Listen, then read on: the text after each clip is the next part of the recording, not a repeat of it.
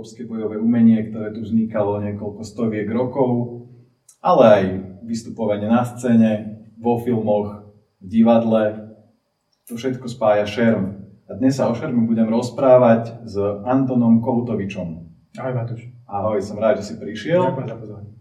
Ty si z Trnavského šermierského cechu a si jeden z pionierov HEMI na Slovensku. Vítam ťa vo svojom podcaste. Poznáme sa v edícii Šerm. Čaute. Prvá otázka, ktorú mám na teba pripravenú, znie takto.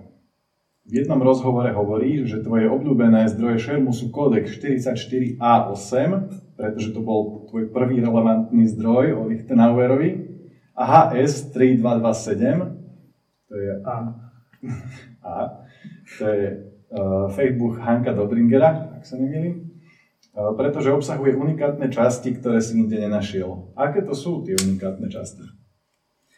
No, vieš čo, možno, že nás už polovička ľudí po prečítaní tejto otázky opustila a že nás neopustí druhá, keď eh, dopoviem odpoveď. No ja mám, pardon, že ti skočím do, do reči, ale ja mám takú ambíciu aj tak nejako dovzdelávať šermiarskú obec, tak, tak pre tých, ktorí, ktorí nevedeli, tak sa to teraz dozvedia a pre tých, ktorí niečo tušili, tak teraz sa im to celé odhalí. Výborne. Tak tá prvá kniha zmienená je v podstate Peter von Danzig, alebo pod týmto menom je známa. Druhý je Hanko Debringer, alebo Norimberský kodex. A tá prvá je preto, lebo bola prvá. Bol to prvý nejaký ucelený zdroj, ktorý nám podával komplexný obraz o, o šerme 15. storočia a veľmi pekne napísaný, bez gramatických chýb a, ale v podstate, a teda aj obsahovo veľmi, veľmi výživný. A tá druhá, ten Norimberský kodex, tak a, je to, je to medzi duchmi, alebo teda šermerskými knihami, veľmi výnimočná kniha. A, a hlavne kvôli tomu, že tie ostatné sú strašne nudné. Hej? Že je to v podstate jeden a ten istý text, opísaný na 10 spôsobov a sucho vysvetlené, kam máš pohnúť ľavú ruku, pravú nohu a tak ďalej ale práve tento Norimberský kodex sa venuje šermu v nejakom kontexte, dáva tomu rozmer, ktoré ostatné knihy nemajú, obsahuje taktiku, dokonca načrie aj do psychológie boja a okrem toho má recepty na medovinu. a, a je v podstate vynimočný a také tie rady, ktoré sú v ňom, pretože to je najstarší buch Lichtenauerovej tradície, a, tak tie rady, ktoré nájdeme v ňom, sú typické možno až v publikáciách, ktoré boli vydané stovky rokov neskôr. A máš e, v pamäti ešte nejaké konkrétne poučky na tú taktiku? Alebo myslím, že tam je taký, že mindset, nastavenie mysle, ako pristupovať k boju. Vieš niečo povedať o tomto bližšie? Ešte jedna najdôležitejšia je, že keď si proti presile, tak máš zahodiť meč do priekopy a utekať. To je veľmi užitočná rada. A, ale taká praktickejšia pre nás šerma pre Hemu je skôr v stati o prvom útoku a o tom, že keď už sa naozaj rozhodneš, že ideš do toho súboja, tak by si mal vkročiť do toho odvážne a zahodiť akúkoľvek pochybnosť, spolahnúť sa na Boha a ísť jednoducho na 100%. A ďalších taktických, alebo možno takých, nie taktických, ale takých zaujímavých bolo to ukázanie, že už vtedy rozdelovali šerm na, na, na zábavu, na tú fechčule a na ten Erst, ktorý je Maťo Fabián spomínal presne tri podcasty dozadu u teba. A, a zároveň nám dáva aj ešte obraz o šermských majstroch danej doby, a že aj vtedy existovali diletanti a bolo ich určite veľa a, a falošne šírili, teda šírili falošné umenie šermu po celej Európe. To boli tí Leichmeistri? Presne tak a oni to akože nejako chceli si iba nejako privyrobiť, alebo že klamali vyslovene, vymýšľali si, alebo akože niečo vedeli, niečo nie? Nemáme žiadne detaily o tom, ale podľa všetkého učili taký ľúbivý šerm, také proste niečo, čo sa páčilo oku, okolo idúceho, ale pre, pre, pre tú praktickú stránku to nemalo až taký, taký význam. A, a vyzeralo to možno zaujímavo, alebo keď si, možno, že by som to teraz prirovnal, učili niečo ako scénický šerm, niečo, čo vyzeralo dobre, ale vo svojej podstate to nebolo efektívne. Hm, takže nejaké väčšie pohyby, možno nie. Veľké pohyby, presne tak, široké seky, široké kryty. A presne to sa v tom kodexe spomína, že práve tvoj meč by mal ísť, ako keby bol priviazaný niťou a po čo najkračšej a najrychlejšej dráhe do tela svojho supera. OK. Na začiatku tohto Facebook sa píše, že umenie šermu vznikalo stovky rokov a majster Lichtenauer ho spoznal a pochopil. Precestoval mnoho zemí, aby tak mohol urobiť to je na jednu stranu veľmi romantická predstava, ako taký majster šermu cestuje po Európe, na druhej strane napríklad Joachim Mayer, keď takto cestoval tých 800 km z jedného miesta do druhého, tak on cestoval v zime a, a potom po nejakých dvoch týždňoch zomrel, takže nevieme prečo, ale možno práve preto, že to cestovanie spôsobilo nejakú chorobu, zápal plúc alebo nejaký iný neduch. Ty si si to nejako predstavoval, ako ten Lichtenauer cestuje po Európe a, zbiera takéto poznatky, že ako to mohlo reálne vyzerať, alebo v tvojej predstave? No, tak snažil som sa vytvoriť si istý obraz o tom. Manuskripty, alebo teda tie zdroje, ktoré máme, sú relatívne skúpe. A čo sa týka života Lichtenauera, tak nevieme toho veľa a s istotou sa nedá povedať skoro nič aj keď momentálne už nie som na tom, alebo nesledujem najmodernejšie trendy, občas sa objavia nejaké legendy, nejaké skazky, že tu sa mohol ukázať alebo nie.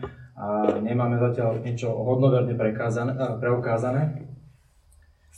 Ale aj jeden objav od Dírka Hagedorna z posledného obdobia ukazuje, že tí šermerskí majstri naprieč Európou boli pravdepodobne celkom dobre prepojení a sa poznali, poznali možno svoje učenia.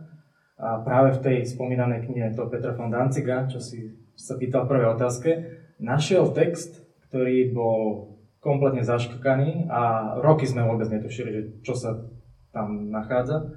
A v spomínanej stati uh, vylúštil, uh, že spomína autor alebo písar toho textu, že touto technikou bol porezaný a zranený Hans Talofer, čiže úplne iný majster z inej oblasti, ktorý je aj Shermanom veľmi dobre známy, pretože tých diel zanechal po sebe veľa. A pre mňa je táto informácia veľmi cenná. Nie to, že, tou technikou, že tú techniku neovládal, alebo že bol ňou porezaný, ale že ukazuje takéto prepojenie tých, tých majstrov, čo dneska si nevieme predstaviť, že prekonávaš také obrovské vzdialenosti na koni, neviem aká je tá rýchlosť, to možno ty budeš vedieť skôr, či sa vedeli 25 km denne presunúť. A, takže to je pre mňa zaujímavé, že tá spoločnosť šermiarov bola v Európe naozaj previazaná a poznali sa, práve sa navštevovali, ovplyvňovali sa a možno, že si aj trocha nechávali také odkazy mm, v svojich dielach. Ako ty si dnes navštívil mňa, tak dneska to bola taká pohodka. Tak máš dobrého konia. a aká to bola technika, ktorou sa ten Talofer tam nejako poranil? A ak sa teraz nemýlim, lebo až tak do etavu si to presne teraz nevybavujem, tak to bol rez a proti umšlagu cverom. Okay. To znamená? to znamená, že začal nejakým horným útokom Talofer, typujem, že správa, mohol to byť kľudne cver, a následne pokračoval obnovením útoku na druhú stranu, na okolo hlavy, do čoho mu súper vpadol čepelou na ruky a, a porezal mu ich. Dobre, no tak toto budeme trénovať. Najnovšie v Trenčine, aby sme nedopadli podobne. No, zrovna toto nie je úplne dobré na turnaj, na turnaj, alebo práve tie, možno sa ešte povenujeme aj turnajom, ale zrovna rezy nepatria príliš do turnajového repertoáru. Uh, máme tu otázku z Facebooku od Zdenka Bridla. Nejaký, no. Uh, teraz nám režia akorát hodila do sluchadiel. ja teda to prečítam hm, po česku. Dúfam, sa mi to podarí. Bavíme li sa o sebe viedomí pri šermu, z čeho pochází tvá charakteristická rozhodnosť? Z jaké míry je vystavená viedením toho, co chceš udelať, v poměru s viedením, co chce udelať protivník. Prípadne hrají v tejto rozhodnosti svoju roli iné faktory? No, a neviem, ako sa poznáme my dobre, ale šermiari, alebo teda kolegovia, ktorí ma poznajú, že rozhodnosť teda nie je moja vlastnosť, že som absolútne nerozhodný alebo nie. Ale naozaj, ako rozhodnosť a, a sebavedomie sú absolútne vlastnosti, ktoré, ktoré mi často chýbajú. A preto ma to troška udivuje, je, je tá, tá otázka Zdenka. Ale je možné, že v istých turnových situáciách sa mi podarí prepnúť do módu, keď uh, jednoducho už, už neriešiš hm, drobnosti a akože ktorú techniku použiješ, lebo aj tak sú to iba dve. takže možno, že preto to tak vyzerá. Na druhú stranu to môže byť spôsobené tým, že um, ja som sa celkom venoval takú drillu a keď už tie veci máš tisíckrát otestované, tak už nerozmýšľaš nad nimi. Jednoducho, ak si v, dobrej, v dobrom psychickom rozpoložení, tak, tak to ide samé. A čo sa týka toho, ako to ovplyvňuje super, tak podobne ako Martin spomínal, myslím si, že, že tých superov väčšinou máš už načítaných pred tým, pred tým zápasom a málo kedy až tak výrazne mením taktiku alebo spôsob počas samotného zápasu, čo môže byť aj nevýhoda, lebo niekedy sa mi stane, že tak, uh, za to si idem to isté a nevychádza to. Že chce si niečo skúsiť? A, nie, myslím si, že toto by mohlo ísť, ale ono to nejde prvý raz, druhý raz a tretí a chýba tam možno, že nejaká pauza, alebo niekto, kto mi povedal, že už nebudí a tá je to tu cesta nevedia. No, prečo v tom pokračuješ? No, to je to, že keď už sa raz svičneš do nejakého toho módu, tak uh, nie je to už úplne o racionálnom rozmýšľaní, že ne, nerobíš po každej výmene nejakú analýzu toho, čo sa stalo, čo si mohol spraviť, ale snažíš sa, že aj mal som byť rýchlejší alebo silnejší, hej? že snažíš sa iba pridať takú tú intenzitu a nie vždy je čas v, v tom víre toho, toho súboja a analyzovať ten problém a pristúpiť kreatívnymi riešeniami. Mm. A niekedy sa to dá, ale niekedy fakt ten človek je trošku už zahmlené. Mm. Mňa teraz napadlo, že keď šermuješ proti ľuďom, ktorí sú takí, že akože ich poznáš, napríklad zo Slovenska a máš ich už tak nejako na pozeraní, lebo na druhej strane nie je nás až tak veľa a mm, teda vieš, čo asi budú robiť, že teda vtedy je príležitosť na to, toho supera si opozerať, napozerať a už vieš približne, akú stratégiu zvolíš. Na druhej strane niekedy, alebo teda dosť často k nám prichádzajú aj šermári zo zahraničia, napríklad myslím Sergej Kultajev tu bol, ruský mhm. šermiar, ktorý je veľmi dobrý. Uh, vieš si aj na ňo tak akože pozerať, že, že v základnej skupine šermuje nejak, potom už v tých vyraďovačkách nejak, že dá sa aj takýto dobrý šermiar napozerať a vieš mu potom do toho vstúpiť ty? Dá sa to napozerať a tá základná skupina je výborná, lebo tam šermuje vždy so šermiami rôznych levelov. To znamená, že tam ide aj proti jednoduchým, takže vidíš, čo si tam dovolí, ako, ako sa otvorí proti slabším superom a kde už aj reálne prituhne, že musí sa troška stiahnuť a začať, začať aj reálne s tým pracovať. Takže áno, tie, tie základné skupiny a tak ako máme formát postavený turnový, je dosť dobrá príležitosť naučiť sa niečo o tom superovi vopred. Mm-hmm. Teraz mi tiež napadá paralela s tým, že tu bol Martin, on hovoril, že ak toho človeka už dostaneš do úzkých, väčšinou už reaguje nejako naučenie, čiže ty si tiež toho, napríklad toho Sergeja pozrieš, že keď ho niekto dostal do úzkých, že robil vlastne väčšinou jednu vec, teda už s tým vieš nejako počítať a využiť to potom proti nemu. Uh, neviem, či do úzkých, ale do nejakej snahy. Hej? Že ne, lebo keď, keď si predstavím, že dostať ako do úzkých, tak to evokuje, že je niekde zatlačený k stene, ale áno, väčšina, väčšina tých šermiarov nepoužíva repertoár 50 techník.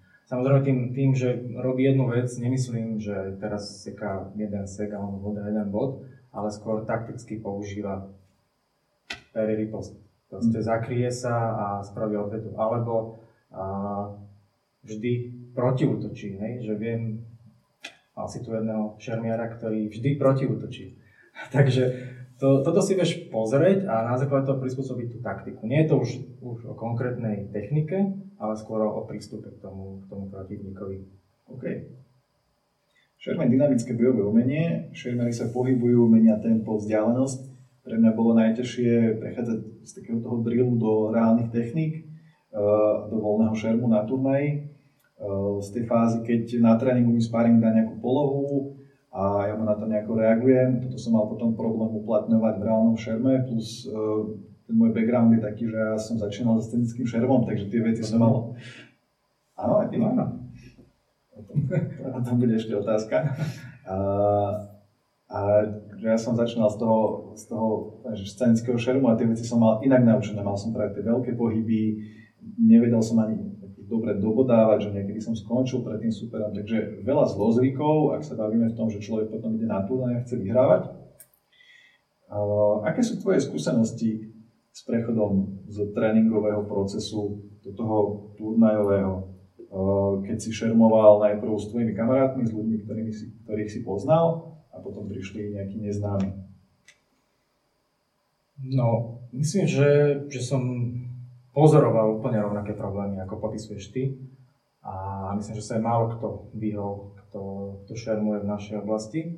A ja by som identifikoval za tým asi dva také hlavné problémy. Jeden si už trocha načrtol, a to je spôsob, akým sa, akým sa u nás e, viedol šernársky výcvik v minulosti. To znamená, že tu celé generácie fungovali aj na scenickom šerme, aj na tom, že toho supera nemôžeš trápiť, jednoducho. A to znamenalo, keď sme my prvýkrát mali masky, keď sme si zadovážili masky, tak jednoducho ja som nedokázal trafiť toho supera. Mi to automaticky ruka zastavovala.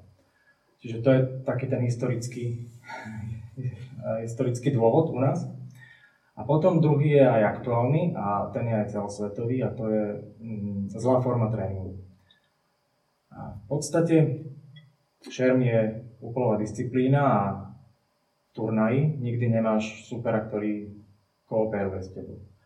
A my, keď trénujeme techniky, vyberáme nejakú, mm, neviem, nejakú sekvenciu dokonca dlhšiu, tak to absolútne vyťahujeme z kontextu daného, kam, kam by mala patriť. A ja neviem, teda, nie som nejaký veľký fanúšik futbalu, ale vieš si predstaviť, že keby si trénoval iba šprint, a, a štandardné situácie, napríklad roh a penaltu, že by si bol schopný zahrať futbalový zápas. Ako možno, že by si bol najrychlejší šprinter, najpresnejší strelec, ale keď by prišlo na daný zápas, tak by si zrazu nevedel, čo s loptou, čo s obranou, hej? ako si prihrať. A rovnako, rovnako to je podľa mňa aj u nás hm, v tréningu šeru. Často sa sústredíme na tie techniky, čo je naša taká veceda, alebo možno, že slova, alebo frázy, ale chýba nám uh, schopnosť formulovať vety alebo obsah. Že, že nevidíme to v takom tom väčšom kontexte toho zápasu. To znamená, že ak začneš si osvojovať nejakú techniku, um, nejaký pohybový vzorec nejakej techniky, tak ako náhle ju aspoň základne zvládneš, tak by sme ju mali automaticky pustiť do preverenia v nejakých variabilných podmienkach, kde je aspoň uh, uh, minimálna simulácia toho, toho zápasu. A potom sa možno vrácať k detailom, lebo to nám chýba. Na, na, u nás to bolo veľmi veľký problém. My sme sa roky venovali drillu a potom to reálne previesť do zápasu, to, to je v podstate sama nová kapitola našej výučby šarmu. Mm, ja som si čítal tvoje články, ty tam myslím nazývaš tak, že sú techniky a potom sú nejaké princípy. Mm-hmm. A potom hovoríš, že tie princípy sú nadradené tým technikám, že tie techniky, napríklad, neviem, nejaký proste overhaul, zonhaul, verhaul, a princípy sú napríklad tempo, menzura, Presne tak, no? šver, šterka, šterka, šver, po slovensky slava, ale teraz som si nevedel na ten nemecký. Povedal.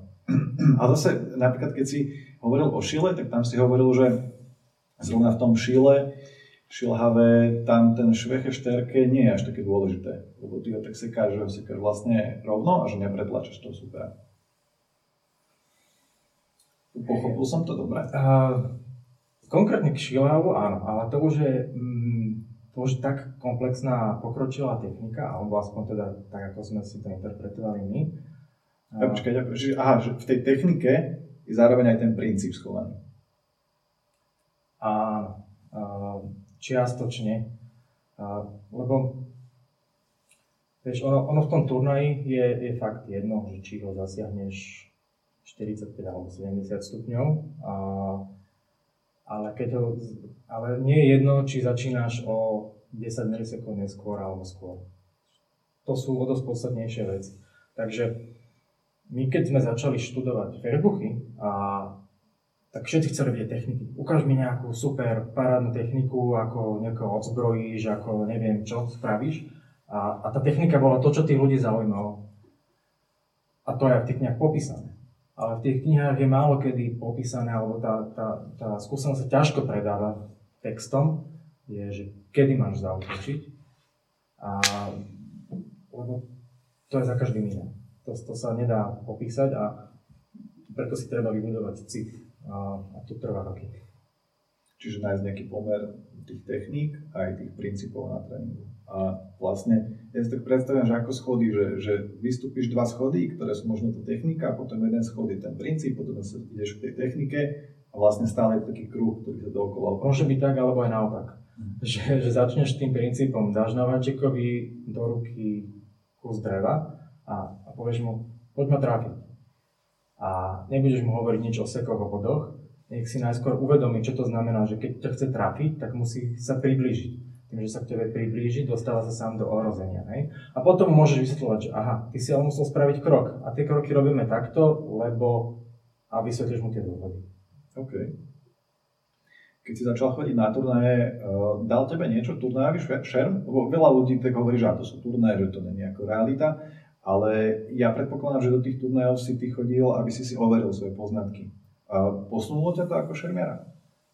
Uh, skrátene veľmi, alebo skôr poviem, že tam som sa začal učiť tomu šermu. A, lebo to do, dovtedy bol, to bola suchá príprava. Keď to každý športovec pozná nejakú suchú prípravu, kde sa, kde si niečo nacvičuje. A je pravda, že mal som veľmi silné výhrady k turnajovému šermu, keď sa s tým začal. A, ale po tých rokoch sme zistili, že je to tá vec, ktorá tomu dáva nejaký zmysel. Nepopieram isté neduhy toho turnajového šermu alebo nejaké nedostatky. Jasné, že nejde o imitáciu reálneho boja, je to proste troška iba vybratá časť toho šermu, ale je to jediný spôsob, ako získať niektoré skúsenosti, ktoré sa nijak inak nedajú sprostredkovať tebe viem vysvetliť, pod akým uhlom mám sekať, ale tú situáciu, bez toho, aby sme sa pustili do nejakého voľného sparingu, ti slovami neviem vysvetliť. Takže áno, turnový šerm myslím, že nás veľmi posunul a aj celkovo hema hnutie na celom svete získalo tým na zrýchľujúcej rýchlosti.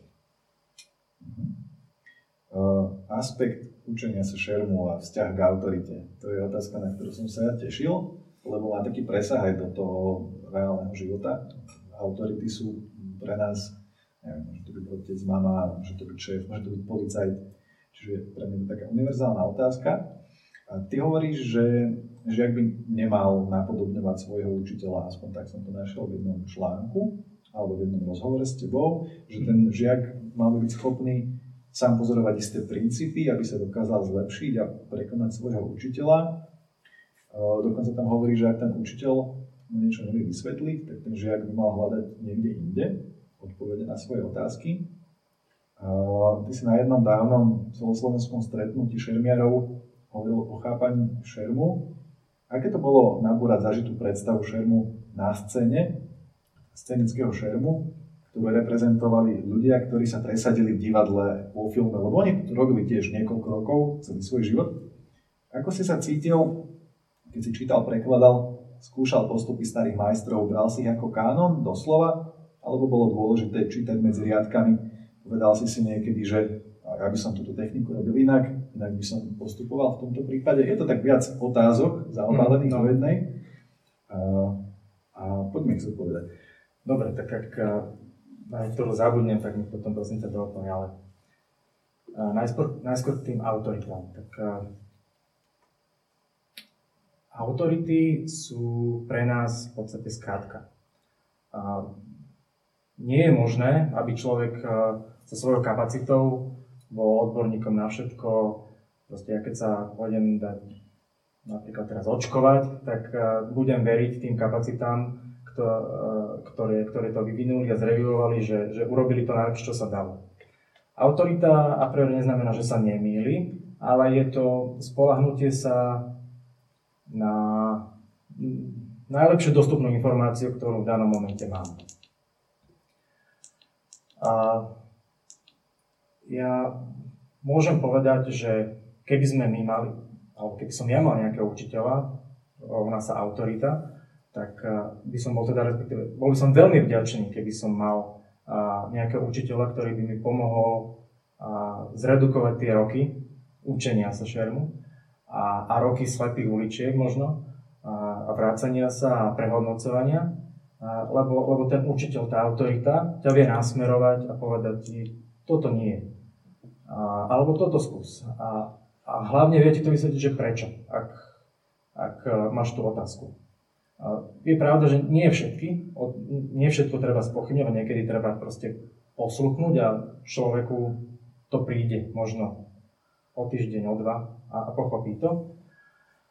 A, ale na druhú stranu je veľmi dôležité, aby, aby si vedel, aby si no, nenasledoval. Ja keď, keď si sa pýtal na to, že alebo niekde som teda povedal, že nemal by imitovať toho učiteľa, tak som myslel, že a nie je to iba o tom, že nápodobňovať to, čo sa tam deje. Ty, ty jednoducho vieš okopírovať ten pohyb, ale ty si ho musíš uh, zobrať za vlastný. A, a to, to, to je niekedy dlhý, dlhý proces. Niekedy áno, začneš tým, že imituješ ten pohyb, ale pokiaľ mu sám nerozumieš a niekto ťa nevie vysvetliť, tak ho nikdy nebudeš vedieť použiť efektívne v nejakom turnaji alebo sparingu, keď ide o milisekundy. Takže autority určite sú veľmi podstatné a dneska je to super, že ja dokážem nasmerovať nejakého začiatočníka alebo vieme ho vypracovať možno po roku, po dvoch, na takú úroveň, na akej sme my boli po desiatich, po viacej. Takže to je veľká výhoda.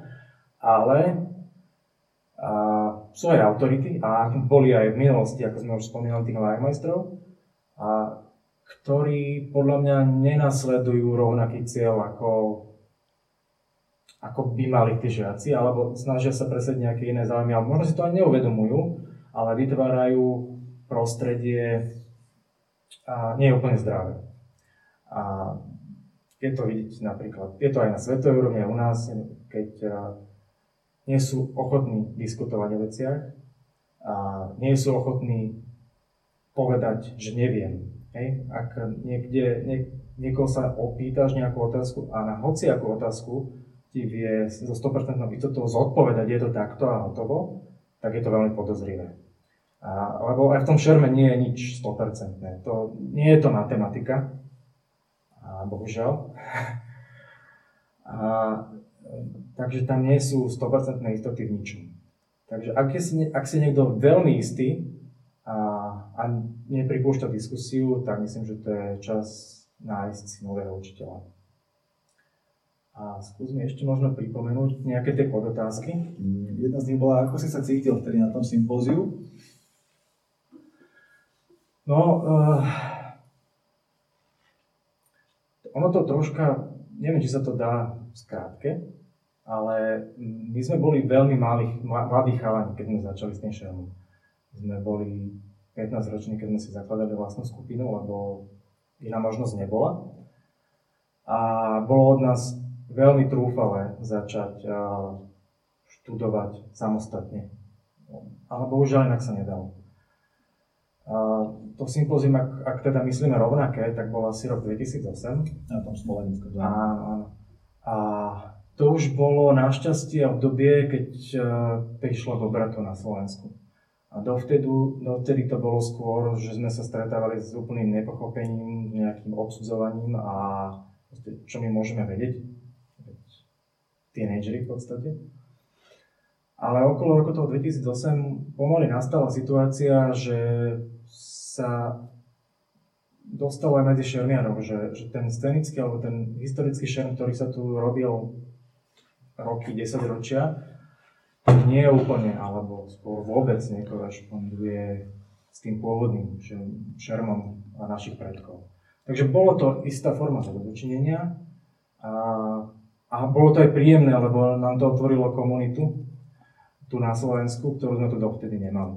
Dovtedy sme tu viac menej boli trocha ohedeneli a, a ľudia s podobnými záujmami boli skôr v zahraničí ako u nás dovtedy. A, a ešte tam bola tá podotázka, že či si si niekedy povedal, keď si čítal nejaký Facebook, Aha. či by si ty to urobil inak, túto techniku. A, no, ja, ja som mal takú hypotézu, alebo takú dosť odvážnu, alebo takú dosť odvážnu snahu, že ktorú teda nikdy nebudem vedieť zvalidovať, že moderným spôsobom sa nám pod, podľa mňa podarí vylepšiť tie dané prístupy. A niekto povie, že to predsa sa nedá, veď to prešlo stovkami rokov vývoja a preverením ostrým boja. Áno, asi, asi nie v kontexte reálneho boja, lebo ten si nikdy nevyskúšame, našťastie. A, ale v kontexte športového zápolenia a s pomocou moderných pomôcok si myslím, že vieme posunúť tie dané veci trocha do lepšej formy, ako boli. Možno je to príliš odvážne, ale nám to nádej. A čo sa týka tých Facebookov, tak uh, nie sú to dogmy. To uh, kohokoľvek, kto, kto si ich zobár prečítal, si ti odpovie, že, že oni nie sú bez rozporov. To znamená, Myslím, že Maťa Fabian hovoril, že viac menej tí ľudia, že tie vyjadrenia korešpondujú a že vlastne aj ten šermy už na 90, veľmi poznáme. Na 95%. Ale práve tie drobné diskrepancie, ako sú tam zaujímavé. Taký 5%. to percento som strelil, hej, ale a, už spomínanému Norimberskému kodexu, a, ktorý teda je jeden z tých veľmi významných, tak má prehodené pozície. Iné pomenovanie pozície, e, povedzme pluhu a albera. A, ale nemá popísané nič o lámaní týchto polov. Kdežto iní autori zase majú popísané, ktoré seky lámu tieto polohy. A keď si predstavíš, že dobré, kto z nich mal pravdu?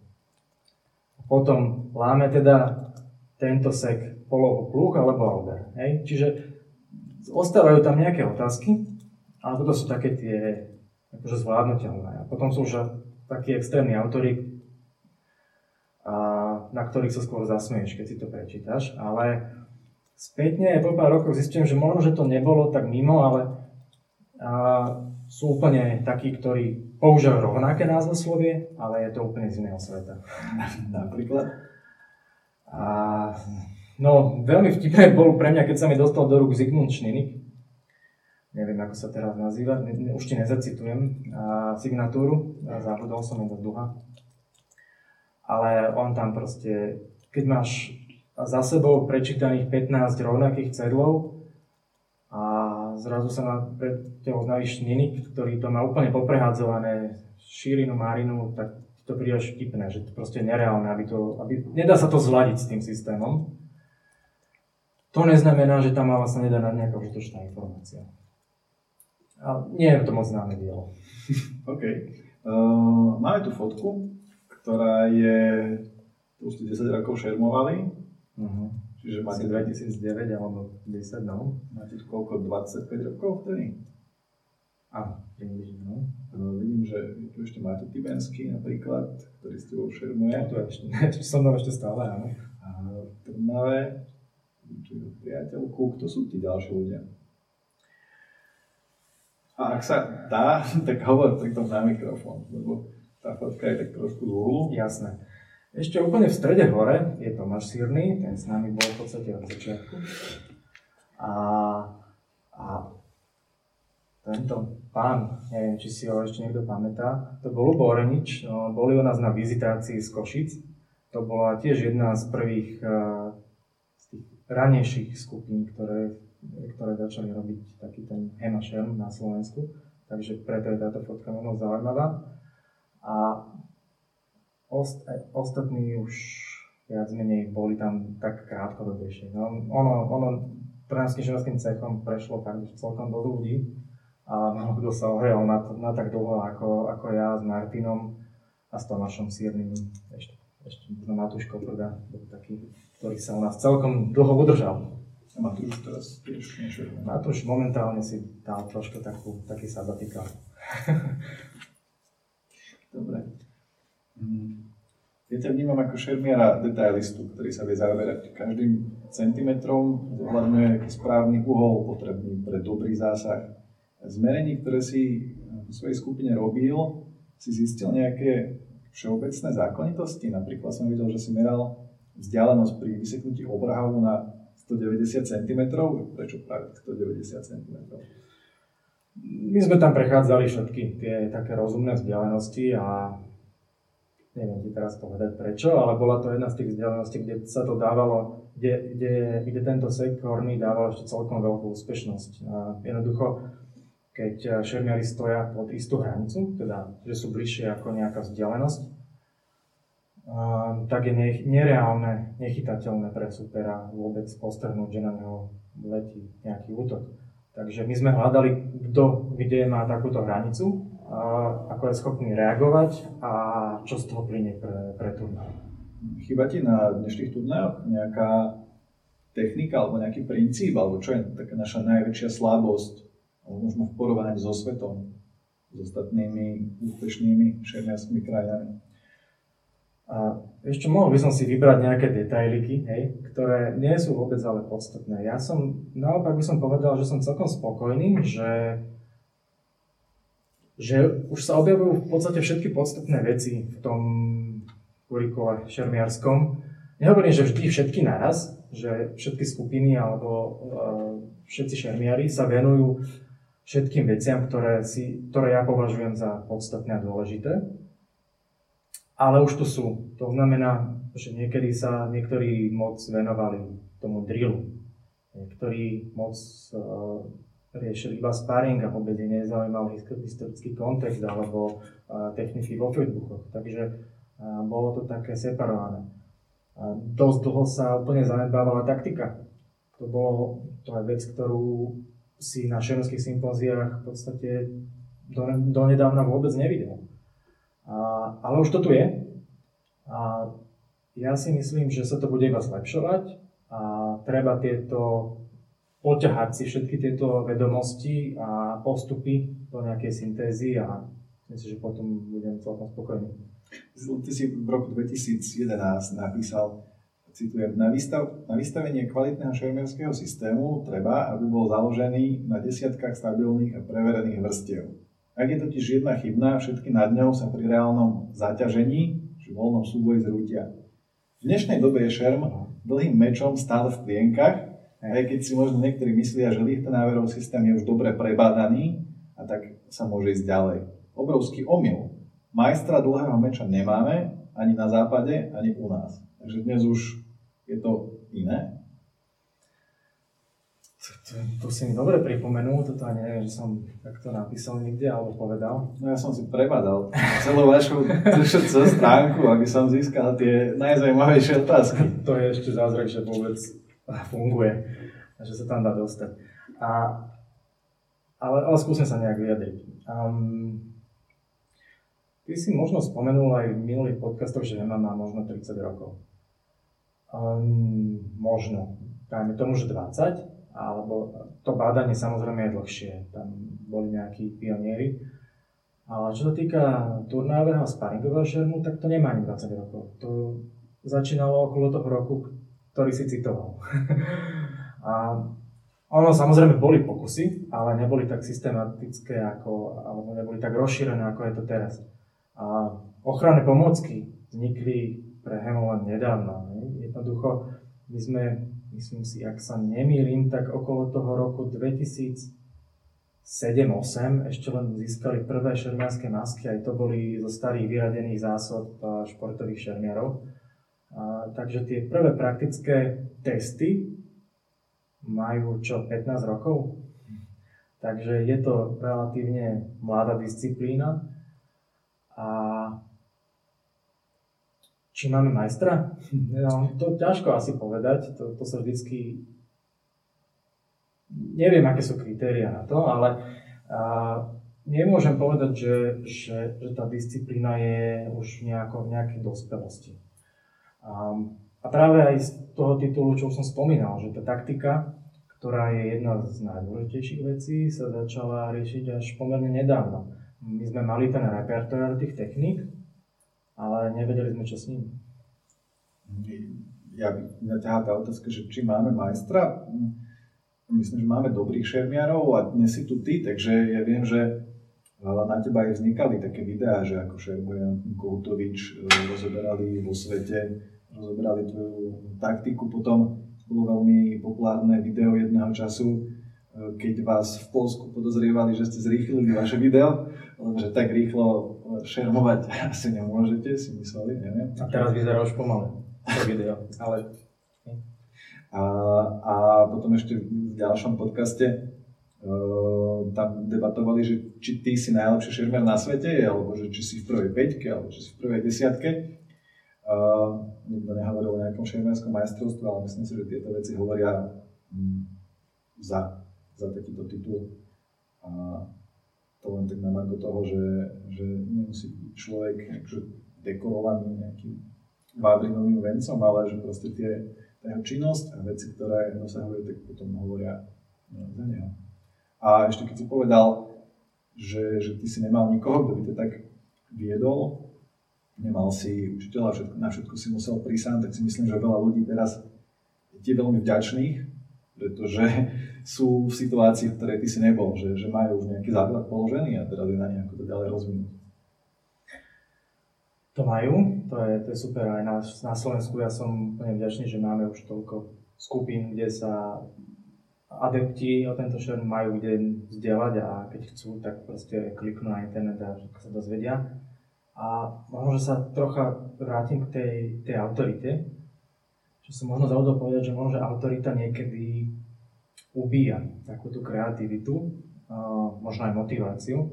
A keď, keď máš pocit, že všetko je pre teba vyriešené a už to je ako. A to mi možno chýba na Slovensku. Teda aj prepojím k tej otázke ešte, čo bola predtým, že takej viac tej možno drzej zvedavosti alebo takého spochybňovania a takého opäť bádania od primárnych prameňov. Vieš, že mne sa nepodarilo ani s Martinom u nás vychovať nejakú generáciu, ktorá by bola rovnako založená.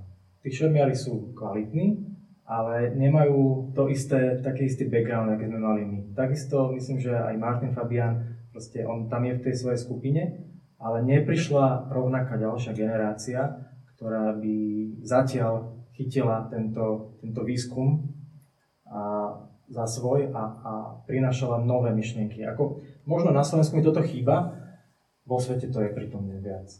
Vo svete je to v čom viacej poznať? Je viacej ľudí, ktorí študujú manuskripty? Ich naozaj veľa. Je viacero diskusných skupín, či už na Facebooku alebo na Discorde. Na dennej báze tam riešia otázky z manuskriptov, z techník, taktík. Je to živá komunita. U nás zatiaľ možno toto nie je ešte, ale možno, že sme aj relatívne mali oproti tomu celému svetu. Nevie sa to potom niekedy preklopiť do takého druhého extrému?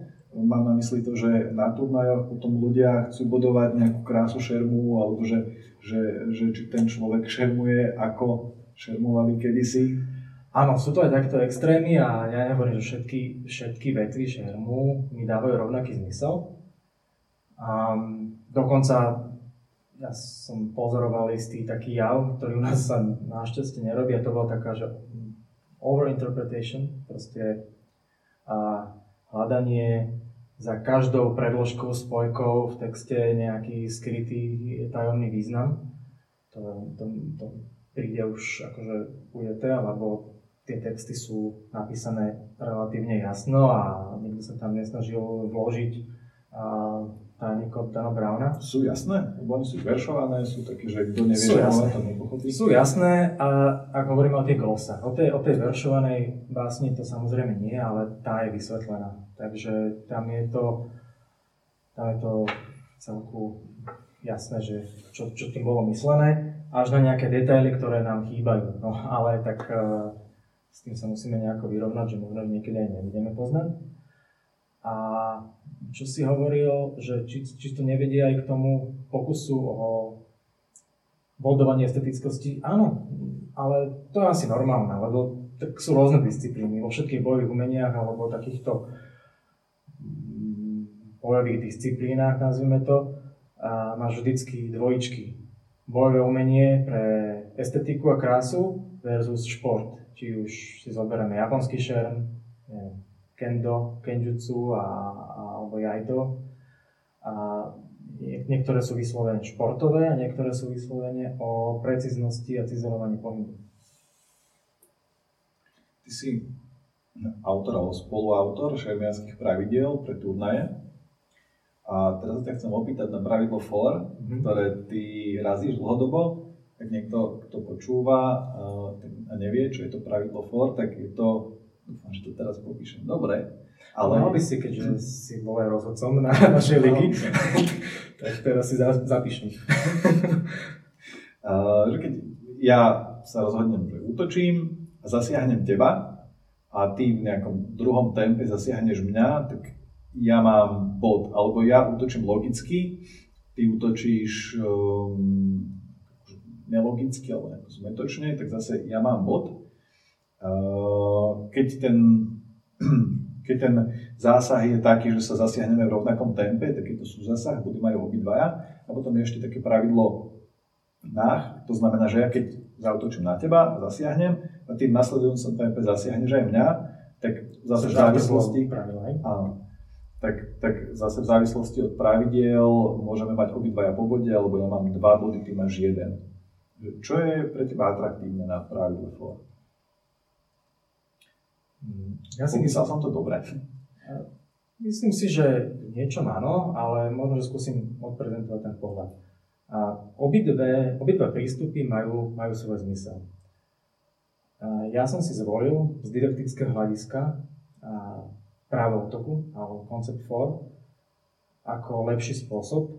A aj keď uznávam, že ten koncept afterblowu dáva zmysel, ale z môjho pohľadu nie pre športové účely, dáva ti paradoxne zmysel skôr v realite. A šerm je, alebo teda aj bol, aj je stále nebezpečná disciplína a keď si nemal ochranné prostriedky, tak nevstupoval si do šermu, keď si nebol vedomý toho rizika. Neexistuje nič ako bezpečný útok. Jednoducho, ak chceš šermovať a nechceš podstúpiť riziko, že budeš zasiahnutý, tak asi nevstúpiš ani do toho duelu. To sa jednoducho nedá, lebo ty nikdy nevieš odhadnúť, či ten super bude mať nejaké sebevražedné a, vzory správania, alebo proste či už a, je to vďaka ignorovaniu tempa, alebo možno, že aj sám chce jednoducho zraniť a, teba za každú cenu a je mu jedno, ako on odíde. Takže mm, to, toto nevieš nikdy eliminovať. Preto vzniklo aj to pravidlo práva útoku. A my sme ho nazvali FOR, teda aby sme vychádzali z tej nemeckej tradície. Je to princíp iniciatívy. Niečo, čo ty v danom mom- momente vyhráš. A ono aj v DND máš, proste hážeš si aj na iniciatívu. Proste vyhráš to, že ty začínaš. Je to, je to naozaj niečo, je to nejaký moment, kedy sa to prepne, ten, ten nízky váh na tvoju stranu, že ty si ten, ktorý má šancu na ten zásah. Je to taký začiatok zo správnej vzdialenosti? Alebo, Je alebo to je kombinácia, presne tak, správna vzdialenosť, pohyb súperov, a pripravenosť, nejaký mentálny stav, lebo aj ten kolíše počas toho, po- počas toho uh, duelu. A nie je to o tom, že ja len začnem teraz prvý a hoci kedy, že tak dobre, ja chcem začať prvý, ja si zberiem ten for a. Nie, nie je to také, nie je to také jednoduché. A ja inak som dosť nerozumel tomuto pravidlu a dlhé roky som nechápal, že o, o, o čom to je. Prečo to, prečo to bolo niekedy vôbec pridané do šermu. A možno po 5 rokoch nejakého vývoja mi zaplo, že to je ale presne to, čo sa chceme, to, čo chceme odozdať tým našim žiakom, alebo to, čo chceme povzbudzovať. A to je to zmysluplné správanie sa v útoku. A ja by som to možno ilustroval. Ja som mal jeden finálový zápas, myslím, že to bolo na fechte, na predposlednom, čo bol, a kde som vyhral vo finále asi 6-0. A proste tedy som sa prepol, že, že to už je iba jeden bod, nie? Proste to tam nejako zadalujem, nejak to tam, to už nejak tam zašmodrchám ten druhý. Bude sú zásah. Bude sú zásah, alebo čokoľvek, alebo, alebo možno netrafí. No a nevyšlo to ani prvýkrát, ani druhýkrát. A už zrazu teraz super získaval, tak získaval. Stále to bolo 6-2, ale zistil som, že aha, tak takto to asi nepôjde. On naozaj tým pravidlom 4 alebo tým, tým prístupom, jednoducho chytil tú šancu skôr, lebo ja som tam, ja som to úplne podcenil, ja som išiel na to, že však to už máš, to už mám v kapse. A, a práve som robil zlý prístup, proste takto sa šemer nemôže stá, e, správať, ani by sa nikdy asi k duelu nepostilo, takže však nejako to tam zatabňuje, nie? Tak na turnaji? Na turnaji áno. Ale, ale vidíš, toto ma to potrestalo, že som bol taký laxný a chcel to nejak rýchlo ukončiť. Takže a, mne príde ten systém toho, že keď už si vypracuješ tú správnu šancu, ten správny moment, urobíš všetko správne, ty ako útočník vstupuješ do rizika, ktoré berieš, tak super, ktorý absolútne ignoruje všetko a nemôže mať rovnocenné hodnotenie v športovom poňatí toho šermu. Čiže je to kvázi pozitívne ohodnocujeme toho útočníka. Afterblow je v podstate, alebo teda závisia od varianty, je pozitívne hodnotenie niekoho, kto už neúspel. On už raz neúspel tým, že dostal zásah a teraz maximálne môže si troška vykúpiť tú česť, alebo jak to bolo um, v taliansky sa to nazývalo kontrapaso a historicky nejaká odveta, nejaký, nejaký revanš a získať ešte nejak, proste nejakú výhodu. Viem si to predstaviť, že v reálnej situácii, kde šermujeme, to už jedno, či s ostrými alebo tupými zbraniami, tak ak ja dostanem zásah, ale mám na to, že jednoducho spravím krok a ešte ti to vrátim, tak jednoducho je to nejaký môj výkon. Môže to znamenať niečo, že tvoj útok bol zlý, alebo že ja som veľmi fyzicky odolný, hej? s reálnymi zbraniami bez masiek. A kdežto spraviť afterblow v našom súčasnom setupe, kde sme totálne zaobalení, nie je žiadne umenie. Čiže obidve, obidva prístupy majú svoje opodstatnenie. Jeden je podľa mňa skôr do, do, do, do toho športového a šimf poňatia, toho kratochvíľového. A jeden je taká vec, na ktorú by si mal myslieť, keď už naozaj pôjdeš do duelu o život. Že tam niekto môže potom niečo poslať. Tak. A aby som, čo je teda ten princíp šermu, aby som zasiahol a nebol zasiahnutý. Keď si spomenul ten princíp kontrapaso, mne sa vybavil Dante Alighieri, ktorý tiež tých ľudí, čo tam trpeli v tom pekle, oni trpeli na princípe kontrapaso, lebo že to, čo robili zlé v živote, tak, tak sa im vrátili. Áno, tak, tak budeme my odmeňovaní, keď budeme mať dobrý for, a tí, ktorí pôjdu na after, budú trpiť. Môže to byť aj tie. Ale uh, ja viem, že ja som bol považovaný za takého propagátora toho, toho pravidla nie sme, takto relatívne sme dosť ojedineli uh, svetovo, že, že používame pravidlo priority v našich turnajoch. Ale stále mi to dáva zmysel a stále si myslím, že, že keď sa na to budú aj naši šernári pripravovať počas tréningu, tak im to trocha pridá nejaký nový rozmer do toho ich taktického zmýšľania, že čo je to správne, prečo by som sa mal zachovať takto a nie takto. Dobre. Ja mám takú novinku v svojich podcastoch, video, videokastoch. si budem terčiarmierov, ktorí tu budú chodiť na ich obľúbené techniky a teba sa spýtam hneď na dve, lebo jedna je ten shield, o ktorom si písal na svojej stránke Longsword Academy a druhá je bod lebo ten som videl, že používaš na turnách často. tak uh, by som chcel pomôcť teraz na ostatným, aby sme sa na teba vedeli lepšie to pripraviť. To je akože výzva do podcastu dávať uh, rozprávu o technike. Ale... Niekto to robiť musí. mm, možno by som začal teda tým bodom spluhu a na tom bodu, bodom, bode spluhu vôbec nie je nič, čo by sa dalo že rozprávať. Ide o, ide nie o bod spluhu, ale ide o foršľak, proste prvý útok. A keďže po prvých rokoch, ktoré sme mali veľké úspechy s foršlagom z ramena, teda s horným sekom, sa ľudia naučili trocha kryť tie seky, tak sme museli zmeniť, zmeniť paradigmu a zmeniť prvý útok. Hej. Lebo inak by sme možno doteraz sekali ako prvé seky a oberhady. A čo je možno troška paradoxné, že celý svet sa na tie bo- že, ten šerm sa viacej zbodovateľ v posledných rokoch, lebo, lebo tie body sú neskutočne efektívne. Ťažšie sa kryjú, dá sa pri nich uh, ľahšie fintiť a, a sú rýchle. A viem, že často prevládala stále taká, taká predstava, že ten šerm je taký výrazne sekový, ale veľmi veľa techník popísaných jednoducho končí tým hrotom v tele a, a nie sekom. A, a tie body, respektíve sú aj také nebezpečné, že, že sek nesieš spraviť v nejakej panike, ale vystrieť ruky do supera, to dokáže v panike v podstate skoro hoci kto. No a k tomu z bodu spluhu je, je to najprávnejší bod, a prečo bodajú kortisti na hrode? Tak... Ale je to spolu, je to taká, pre mňa, ja som si to skúšal a mi to nesedelo, možno preto, že to netrénujem, mne tam skôr vyhovuje z nejakej normálnej pozície.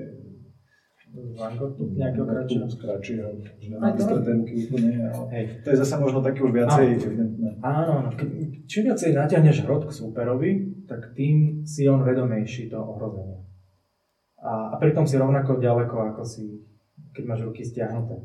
To znamená, ja keď načiahnem tú ruku, tak ty zaprvé vidíš, aký mám ja dosah aktuálne, ale už začíta, začínaš pocitovať isté ohrozenie. to keď mám tú ruku stále pri tele, tak e, ani nevieš môj dosah a ani sa necítiš tak e, ohrozený a dovolíš si, dovolíš si e, prísť bližšie, čo mi dáva zasa to tempo, ktoré, ktoré ja tam práve potrebujem. Čiže nie je to o technike, ale je to o tom, že tá stiahnutejšia pozícia a mi dovolí troška viacej sa pohrať s tým súperom a prísť k nemu bližšie a umiestniť to kam, kam potrebujem. A ten šil? A ten šilhav, no šilhav je taký, je naozaj kompl- komplikovaná vec. A ja som natočil o tom video, ale ani tým videom sa mi to nepodarilo podľa mňa dosť, dostatočne jasne ozrejmiť, že čo sme tým mysleli. Ja teda nemám rád som povedal, že, že autority, ktoré ti nevedia vysvetliť, niektoré veci by si mal rýchlo opustiť, ale toto mi robí fakt niekedy problémy vysvetliť. A, lebo aj keď sme na to prišli, na ten, na ten systém, tak to bolo, a nebolo to viditeľné pohľadom, ale bola to proste zmena a pocitu toho šermujúceho. A ako ty si možno aj spomínal, že jeden taký z tých šilhav, alebo teda keď už spomíname šilhav proti, proti polohám alebo bodom, tak tá pôvodná verzia bola taká tvrdá. Jednoducho, kde naozaj silou a nejakým útokom počepeli získaš tú prevahu v strede uvoľníš si to tam a, a bodneš tam ten svoj hrot. Získavaš prevahu v strede a myslím, že tá stará, alebo stará koncepcia bola o tom, že tie ruky môžeš dať trošku aj do boku? Áno, to, to bolo jasné, to bolo ako nutné, lebo, lebo keď chceš niečo vytlačiť, tak ako je, keď zastaneš priamo v strede, tak neudelíš dostatočnú energiu, aby, aby si si uvoľnil ten priestor. A tá nová, to bolo fakt, to bolo prepnutie úplne mentálne, že, že zrazu to išlo bez sily Jednoducho ten, ten hrot tam pristal bez toho, aby som ja silou udieral do súperovej čepele, on tým zároveň stratil taký, taký ten feedback, že aha, niečo sa tu deje, musím sa kryť. A prichádzal ten bod alebo ten hrot uh, nečakanejšie. A princíp, neviem, či chceš do detailu vysvetľovať tie princípy, lebo, lebo naozaj sa mi to aj bez bude ťažko ukazovať, ale je to o tom, že tie, tie síly sa tam nikdy reálne nestretnú a, a ja zasahujem svojho supera bez ohľadu na to, či bol tvrdý alebo meký s tým mečom. Či bol stuhnutý a snažil sa byť pevný, alebo práve tá čepel bola voľná. Lebo a, ak máš takéhoto supera a ne, nemáte stred čepely, tak ty nevieš, ako stojí.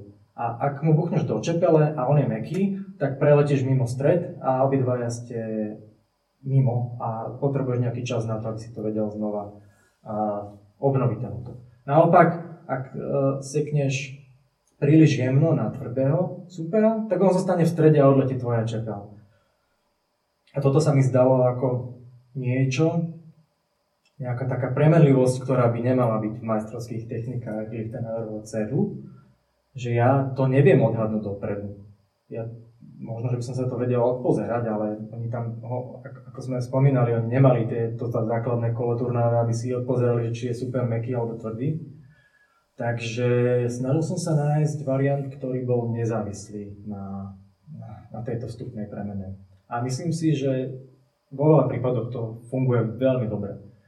Možno, že to na videu nie je vidno, ale bola to úplne zmena. Ty tam spomínaš, že si si robil štatistiky, že, že štatisticky je úspešnejší tento tvoj šilhanov.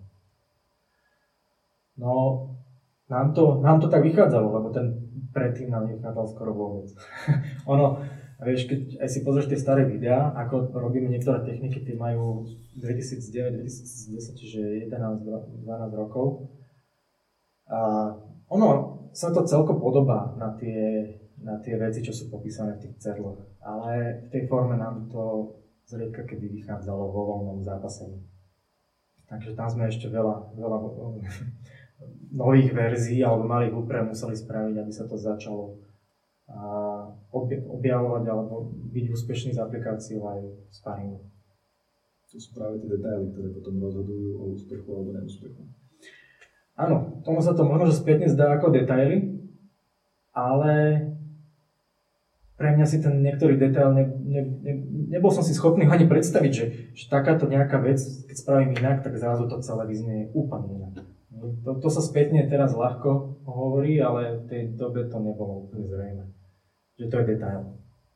OK. Mal som pripravené ešte aj živé e, vstupy Martina Fabiana a Maťa Tibenského, ale zradila ma technika. Na šťastie. Zistil som, že tu nie je signál. A, ale Ako nás budú počuť ľudia? Uh, dúfam, že som spustil nahrávanie, takže to potom nejako zosekám, dostrihám a pustím. A Martin Tibenský ťa pozdravuje a teší sa zajtra na tréning. Mal dnes e, veľa rodinných povinností, takže takto dopadajú potom šermiari, že, že, že popri rodine a práci si musia nachádzať čas na tréning. A Martin Fabian sa pýtal samozrejme na, na for a after pravidlo a ešte mal jednu otázku, ktorá tu dnes nepadla. Čo by si ešte ty chcel dosiahnuť v šerme?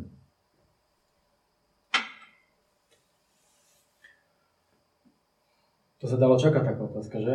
Mňa by to nenapadlo. A ani som sa nepripravil. um, ja si myslím, že ešte máme takto. A po tej technickej stránke myslím, že sme zašli celkom ďaleko, ale ak to budeš mať aj Martina Tibenského, tak ti možno potvrdí, že niektoré veci zistujeme a odhalujeme fakt v posledných rokoch mesiacov a tak ďalej. Čiže tam stále máme kam, kam zájsť. Ja si nemyslím, že, že je toto všetko objavené a jednoducho kapitola uzavrená, už môžeme iba zrýchlovať a e, precizňovať tie pohyby. Takže tam je ešte celkom dosť veľa roboty na tej novej didaktike šermu a na tú lepšiu implementáciu tých naučených vecí do praxe, to ako si spomínal, že čo ti robilo problém, tam stále trocha, alebo veľa ľudí nejak tápa. A, a potom, potom ešte maj, mať nejakú ďalšiu generáciu v Trnave, ktorou si budem istý, že keď, neviem, s Martinom Tyvenským budeme už spolu na, na vozičkoch popíjať niekde víno, tak uh, bude stále niekto, kto bude schopný ten, ten šerm ťahať dopredu. Ďakujem ti za tvoje odpovede a ďakujem ti ešte raz za to, že si prišiel do podcastu. Prajem ti, nech sa ti darí, veľa zdravia, veľa šťastia a veľa šerbenských úspechov. Ďakujem a ja som naozaj veľmi rád, že si sa podujal na tento šerbenský podcast, a že také niečo teda na Slovensku vzniklo, lebo tiež sa pýtal, čo ti na Slovensku chýba, ale teraz už máme podcast, tak máme skoro všetko. Ďakujem za pozvanie a dúfam, že budeš mať ešte veľa prínosných diskusí na tému Uvidíme sa na turnajoch, na tréningoch. Čau. Oh. tak to bola tá správna vzdialenosť.